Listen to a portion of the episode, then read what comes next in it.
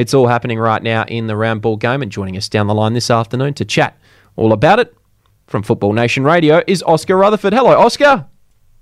Hello, Matt. You're right. It doesn't slow down the round ball game. Certainly not. It doesn't. Why don't we start with that A League match from yesterday? What did you make of this one? Uh, Melbourne victory coming away with the win very late in the piece.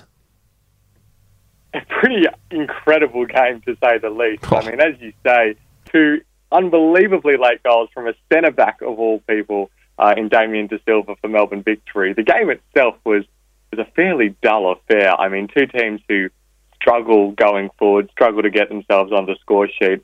And we saw a wonderful goal from Daniel Penha, uh, probably Western United's best player to open the scoring on around the hour mark. Uh, Daniel then went and injured himself in the in the celebration, which was quite quite unfortunate for Western. And then yeah, it looked it looked as if that would be enough for John Aloisi's team get another big win that would get them closer to getting themselves off the bottom of the table. Uh, but then, late as it gets, Damien Da Silva two goals. Uh, the, the the recorded minutes were I think the 95th and the 98th minute, or maybe 94th and 97th. It was it was pretty unbelievable stuff, especially for a team who's as I say, really been struggling for goals in the last little while to, to have their centre back pop up and, and give them a huge three points, which keeps them really uh, close to the top of the table. Yeah, we've seen a few of those late goals this season, haven't we? Well, football consistently delivers. Uh, week in, week out, you get those late goals and those big moments if you're, if you're following enough of the games. I mean, Perth Glory, the men's team, I yeah. think, have been a, a prime example of that, scoring bucket loads of late goals, and it's made it made that team probably the most entertaining team in the league so far. Well, it's gone either way for the Glory this season, hasn't it? Sometimes it, it works out in their favour. They score the late ones, and sometimes uh, they concede them. But uh, yeah, what do you make of everything going on with the Perth Glory right now? They've been in some really, really good form. A great win against the Brisbane Roar um, on Saturday, and they've got uh, new owners in the. Uh, Pelligra Group, Ross Pelligra heading that. So um, things looking up for Perth at the moment. I think it's safe to say it's been one of the better weeks for Perth Glory in yeah. probably several years. Uh, it's, it's been a really tough situation for quite a long time over the COVID period and everything that came with that. The men's team has really struggled on the pitch, the women's team less so. Uh, but finally turning a corner, it seems, on the whole, Perth Glory, you mentioned the Pelligra Group take over, and that looks as if it'll be a, a really healthy relationship. Uh, Ross Pelligra and his and his group having had a number of involvements with not only Australian sport but football as well. So hopefully it'll be a really productive uh, business relationship and partnership. And, and, Ross has stated his intention to return Perth Glory to the glory days, if you will. Uh, and I think for the for the sake of all of Australian football, it's uh, it's a really positive outcome considering how turbulent things have been at Perth. And then, as you mentioned, on the pitch for the men's team, the results have finally started to turn around a little bit as well. You mentioned the late goal, goals coming both for and against, and recently it's been more and more so for Perth Glory. So some some positive results, an uptick in form, and there's suddenly a, a bit of a good feeling going around the club that we haven't seen for quite a while. Yep, uh, really good vibe uh, over here in WA at the moment. So it's uh, it's great to see a lot of fans are optimistic with uh, with Ross Pelligra coming in officially. Hey, um, Oscar, where's the A League at right now? Because we've seen uh, the PFA, the the players uh, uh, voicing their concerns really over the A League competition, and they feel as though we're not getting the best out of the game. We're, we're not getting the most out of it. So, where do you think it's at? You could write a book to answer that question, if I'm being honest with you, Matt. There's, there, there are so many layers to that question and so many complications. There are there are problems which have persisted in the A League competition for pretty much its entire existence, and we're also at a point right now where we're on the verge of a big change in the fundamental way that football works in this country with the national second tier coming in the very near future. We've also got expansion teams for the A League as well. So there's lots of reasons to be excited, but as ever with, with A League football, there are, there are teams that are struggling who don't have owners, who are running out of money, and, and there's question marks behind the scenes. Uh, you have stadium problems, although we've had some good news recently on that front with Western United uh, finally getting to play some of their games at their home ground in Tarneit. Uh, and it's it's just the nature of the beast. It's why so many people are drawn to Australian football is, is the, the pros and the cons, and there's just constant fighting, which can be exhausting and tiring. But I think that on the whole, things are looking more optimistic than not at the moment with all the good things that are happening. Uh, obviously in Perth, but, across the league as a whole, uh, even though there are, of course, a number of issues that, that will persist for, for the foreseeable future at least. Okay, well, uh, yeah, there is a lot to uh, still unfold in the A League, but you know, out on the pitch, it, has been pretty good. We had peak A League a, a, couple of weeks ago. You know, it was all happening there, and um, we do hope to see this competition getting the absolute best uh, possible um, you know everything when it, when it comes to players, when it comes to um, people involved. We, we want to see the best of the best, and uh, we want to see it right here in Australia. Uh, we're speaking to Oscar. Other- can, yeah, go ahead. Go ahead.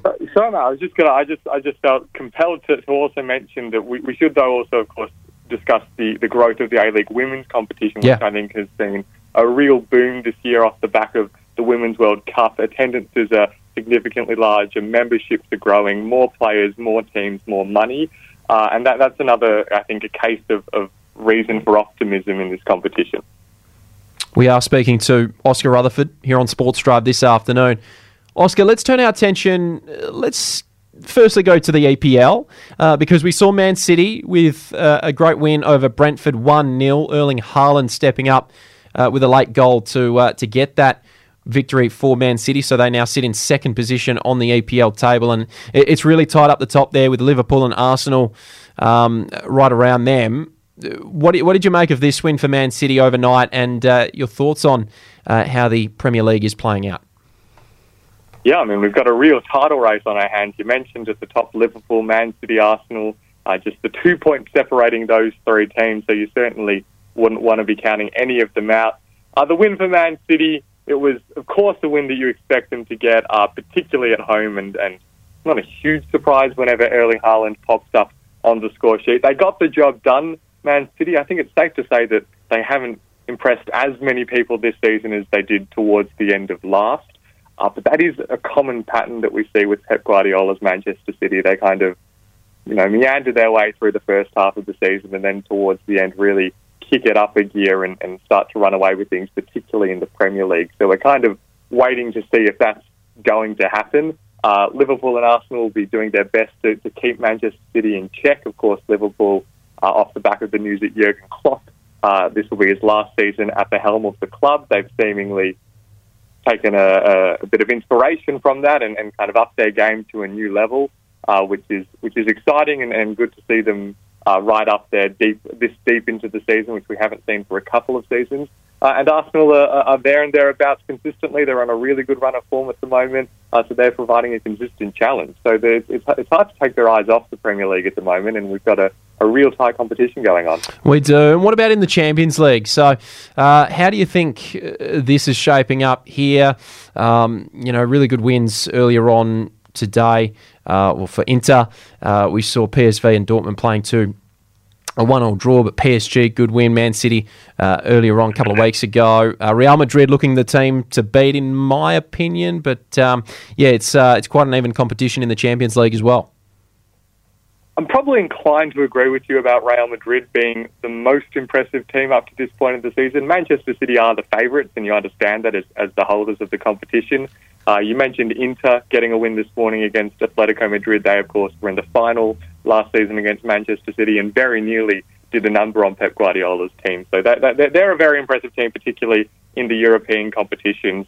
Look, a lot of the, the, the big boys in Europe this season are not exactly there. When you look at the likes of Bayern and Barcelona, things aren't going swimmingly at those clubs. So that does mean that there's, in some sense, there's less competition for who you think's going to actually win the Champions League, but in another sense, it's created opportunities for other clubs who we haven't seen as much recently uh, competing for the crown. And, and Carlo Ancelotti's Real Madrid, they've been a super impressive team both in the league and in Europe this season. If I if I had to place a bet at this moment, they'd be the team that I'd be putting my money on. Okay, and uh, what about the Matildas? They'll be in action across the weekend in the first leg of the Olympic qualifiers against Uzbekistan.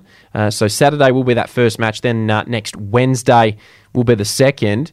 Uh, how do you think the Matildas are looking in the build up to these uh, couple of matches against Uzbekistan? Yeah, it's a big couple of games, as you say, coming up over over the next week. That second leg taking place uh, in Melbourne at, at Marvel Stadium. Uh, look, there's uh, a number of, or a handful of kind of newer faces, if you will, in the Matilda squad, which, which is quite exciting to mm. see. Simultaneously, they're kind of some old faces as well. We've seen Michelle Heyman and Chloe Logarzo recalled into the team. Uh, they're, of course, long term Matildas. Michelle Heyman hasn't been in that team for, for, for, a number of years, but off the back of some really impressive performances in the A League Women's, uh, they, they've been given their chance, and I think that's a really positive thing to see players who perform well in the domestic league getting rewarded with those call ups. And perhaps the, the, biggest example of that is Kaitlyn Torpey getting her first, uh, or potentially her first senior Matildas appearance, uh, having put together another really strong season at Melbourne City. So we've got some new faces to go along with some of the old guard. Of course, no Sam Kerr, who's still recovering from that long term injury. So there'll need to be some different routes to goal. Uh, but I think it's it's a really positive thing that we're seeing a little bit more competition for spots at the Matildas, and uh, as well as some reward for strong domestic performances. Against Uzbekistan should be the stronger team. The Matildas on paper have a lot more going for them. Certainly not a guarantee though. So so we'll see how those those couple of matches shape up over the next week. All right, lot to uh, break down when it comes to football, and we have you covered right here on 91.3 Sport FM. Oscar, always fun chatting. Thank you very much for taking the time, and uh, enjoy the rest of your week. You too, Matt.